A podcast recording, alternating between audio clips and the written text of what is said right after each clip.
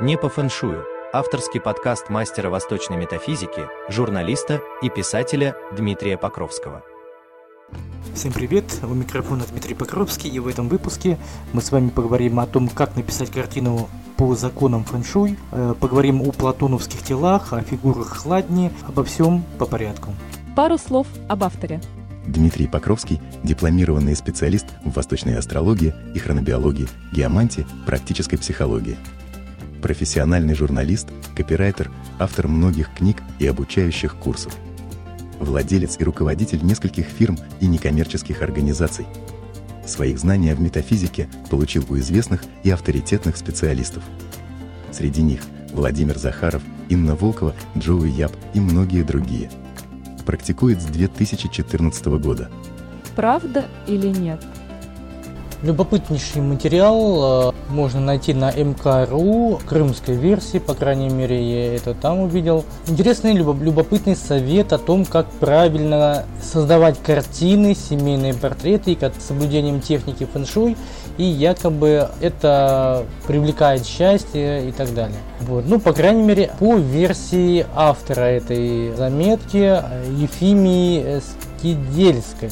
Ну, если я неправильно назвал фамилию, и приношу извинения, потому что не знаю, как звучит она в реальности, но суть статьи достаточно любопытная. Вот, звучит она как «Правильная картина поможет стать счастливее», и в частности, для создания в доме атмосферы любви и понимания необходим семейный портрет, написанный с соблюдением законов фэншуй, утверждает автор. Так вот, что следует из данной статьи? То, что первое правило, которому советуют следовать китайские мудрецы, полотно должно быть большого формата. Вот насчет этого я сразу не соглашусь. Где это? Такой совет? Я, честно говоря, никогда не встречал такой совет среди китайских мудрецов.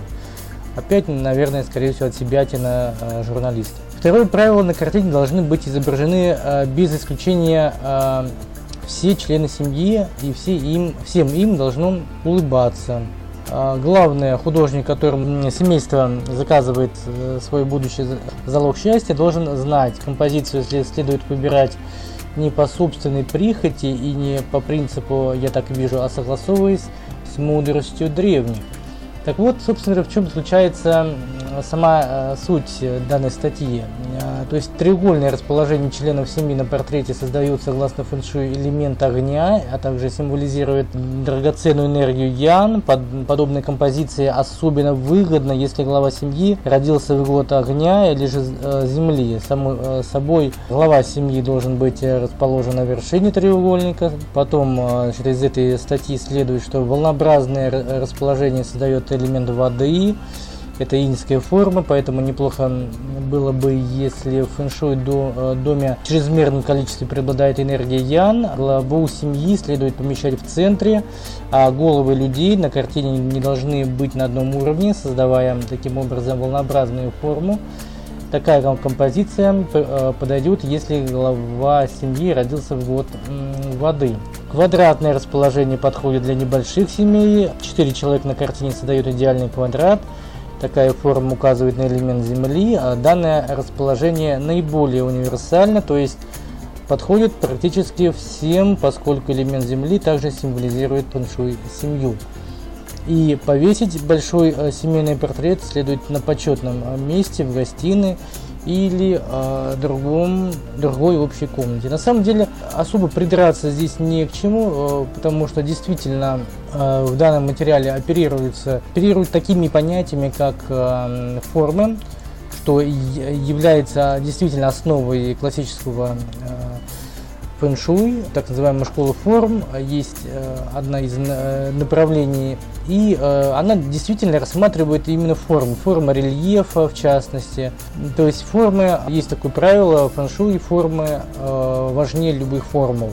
Так вот, действительно, формы здесь завязываются под те или иные элементы, и это действительно так, но единственное, что меня здесь смущает, то что все идет речь здесь о картине.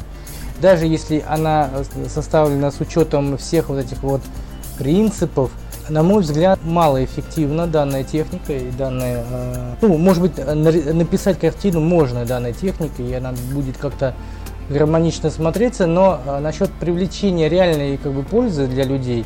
Картина – это символизм в любом случае, любая символика, будь то всевозможные статуэтки, китайские всякие жабки, там эти, что там, ерунда всякая, там прочее, фигурки, утки, мандаринки и так далее. Все вот это, оно работает на уровне, ну, больше психологии. То есть в фэншуй есть два уровня. Есть уровень психологии, вот, о котором больше половины людей знают. Это, как правило, 20% эффективности. То есть иногда работают эти техники, нельзя сказать, что они не работают.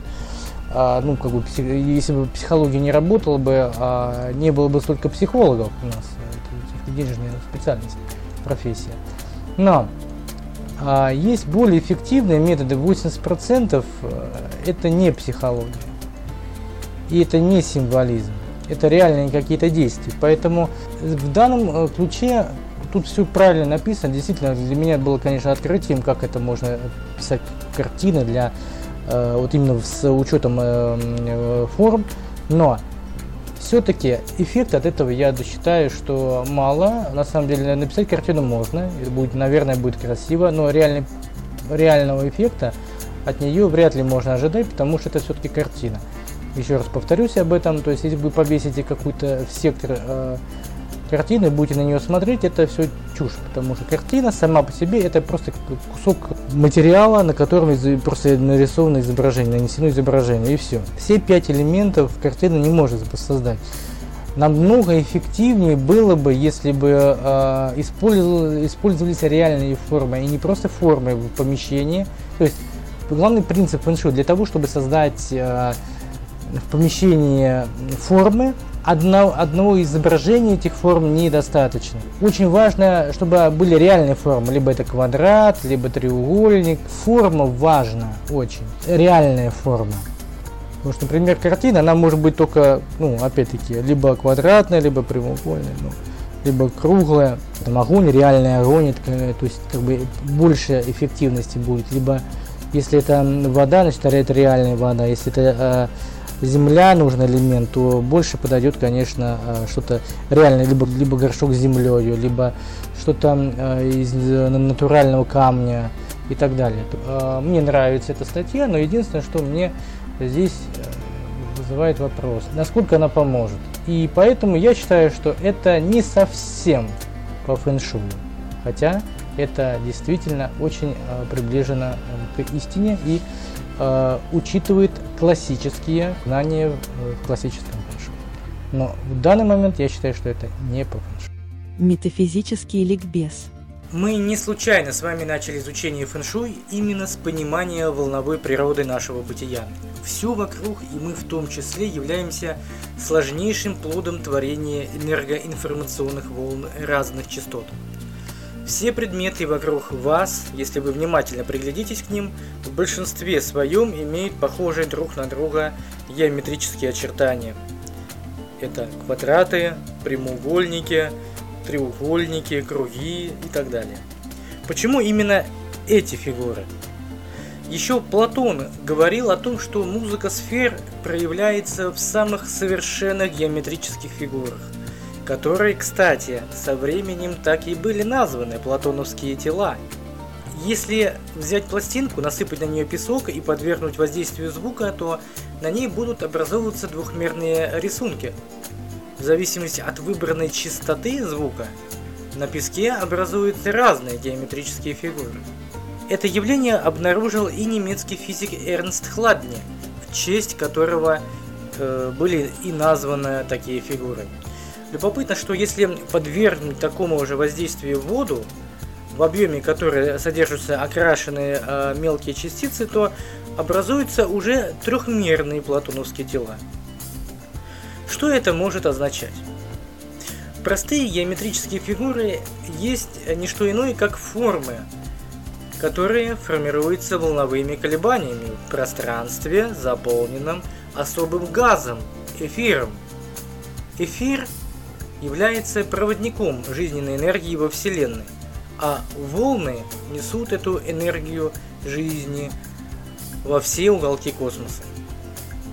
Понимаю, что это тоже звучит невероятно безумно. Какой еще нафиг эфир? Ученые же говорят, что его не существует. А вот тут-то и ошибочка. Знаете ли вы, что в знаменитой таблице Менделеева, в ее изначальной версии, был такой элемент эфир? Конечно же, вы этого не знаете. Нам никто об этом не расскажет ни в школе, ни в институтах. Сам Менделеев знал на 100%, что эфир существует, поэтому он именно внес его лично в собственную авторскую таблицу периодических элементов. Это уже позже другие ученые сами внесли корректировки в его таблицу, утвердив ее в собственной версии, посчитав, что Менделеев просто спятил. Если не верите, поищите информацию об этом в интернете. И вы, уверен, очень сильно удивитесь. Но вернемся к геометрическим формам, которые формируются под воздействием разных звуковых частот. Основных платоновских тел всего 5. Не менее любопытно, что Платон соотнес их с первоэлементами и расположил в подозрительно знакомом всем китайским метафизикам порядке. А именно, тетраэдр – это огонь. Куб – это земля. Октаэдр – это воздух. Ну, в китайской метафизике это металл. Икосаэдр – вода. И додекаэдр – эфир. То есть в китайской метафизике эфир называется элементом дерева. По мнению исследователя звука Виктора Дегтярёва, по разнице между количеством вершин этих многогранников, которые являются излучателями энергии, и количеством плоскостей, поглотителями энергии, самыми мощными по излучению элементами окажутся дерево, огонь и земля, то есть янские и растущие фазы ци, а по поглощению металл и вода, то есть янские и умирающие фазы ци. Что такое ци, мы чуть-чуть попозже поговорим более подробно. Пока что просто услышите это такое странное название. Специальное предложение. Так вышло, что я сейчас не даю разовые консультации. Причина банальна, очень ограничено количество времени. У меня есть семья, бизнес, не связанный с метафизикой, есть общественная деятельность, есть журналистика, в конце концов, которую я также не хочу бросать. Словом, чтобы на потоке консультировать огромное количество клиентов, у меня такой возможности нет. Поэтому я консультирую лишь небольшое количество постоянных клиентов. Если интересно, можете также войти в число избранных. Я работаю в формате годового абонентского обслуживания. Вы платите один раз в год и получаете доступ ко мне и право получать от меня дистанционные консультации на протяжении всех последующих 12 месяцев. Через мессенджеры, в видеоформате, по электронной почте, то есть как вам будет удобно. Это работает как абонемент в фитнес-зал. То есть вы купили абонемент, а дальше хотите ходите, хотите нет. Все зависит от потребности. По сути, вы платите за доступ ко мне, за возможность спросить моего совета, когда он потребуется, за получение от меня обратной связи. Такой формат очень удобен на самом деле, потому что, судите сами, разовые консультации у другого мастера стоят от 20 до 50 тысяч рублей. Если в год брать даже одну консультацию в месяц, за год это обойдется в 240-600 тысяч рублей.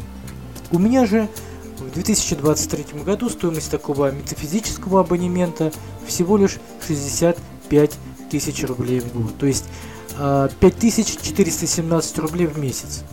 И если вы сможете найти квалифицированного мастера, который бы также согласился быть с вами на связи в течение целого года, причем за 5500 рублей, вам несказанно повезет.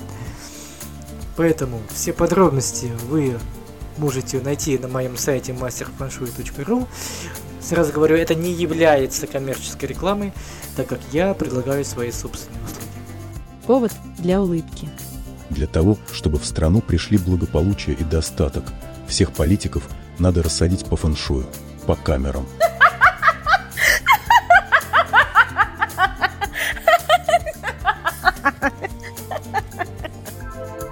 Не по фэншую. Авторский подкаст мастера восточной метафизики, журналиста и писателя Дмитрия Покровского.